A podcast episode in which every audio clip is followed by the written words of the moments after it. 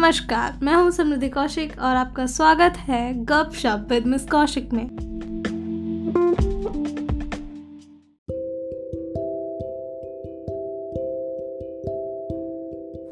याद है वो बोर्ड के दिन। कितनी हँसी रातें हुआ करती थी। वो दो महीनों की सबसे भयानक रातें थी। शायद आठ सौ कमर सालों के लिए ये बात थोड़ी नॉर्मल सी रातें थी, क्योंकि कुछ कह लो। पर साइंस वालों के लिए ये बहुत दर्दनाक रातें थी। वक्त जिसे रेत की तरह बह रहा था। सब किताबें चाटने में बुरी तरह से लगे पड़े थे। रात के तीन बजे फिर भी चार बंदे जगे थे। चलो आगे ये कहानी सुन लो उन्हीं की जुबानी। असल में हुआ क्या था? खुफिया सूत्रों के अनुसार एग्जैक्टली एट थ्री एम हमें पेपर मिल गया था।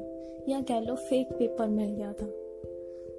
मौज का टाइम शुरू किसको पढ़ने की पड़ी थी भाई।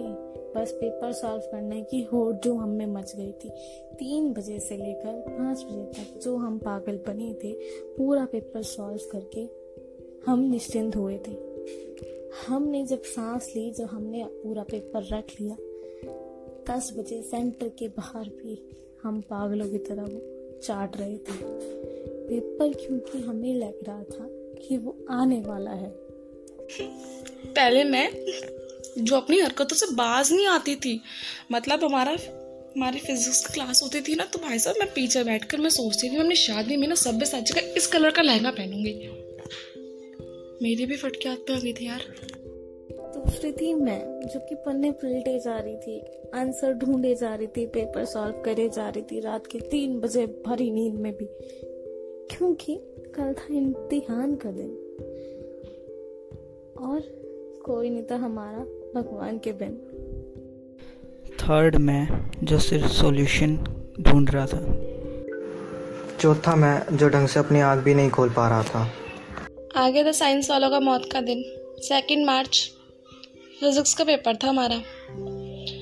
मतलब हर बच्चा हर वो साइंस स्टूडेंट बस यही दुआ कर रहा था कि भगवान इस पेपर में पास करा दो। मैं अपना बताती हूँ ना, एक सौ इक्यावन का प्रसाद बोली थी मैं।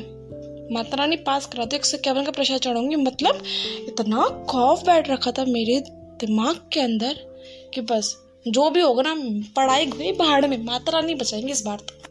पूरे साल बहुत सी मस्तियाँ की हैं साथ में।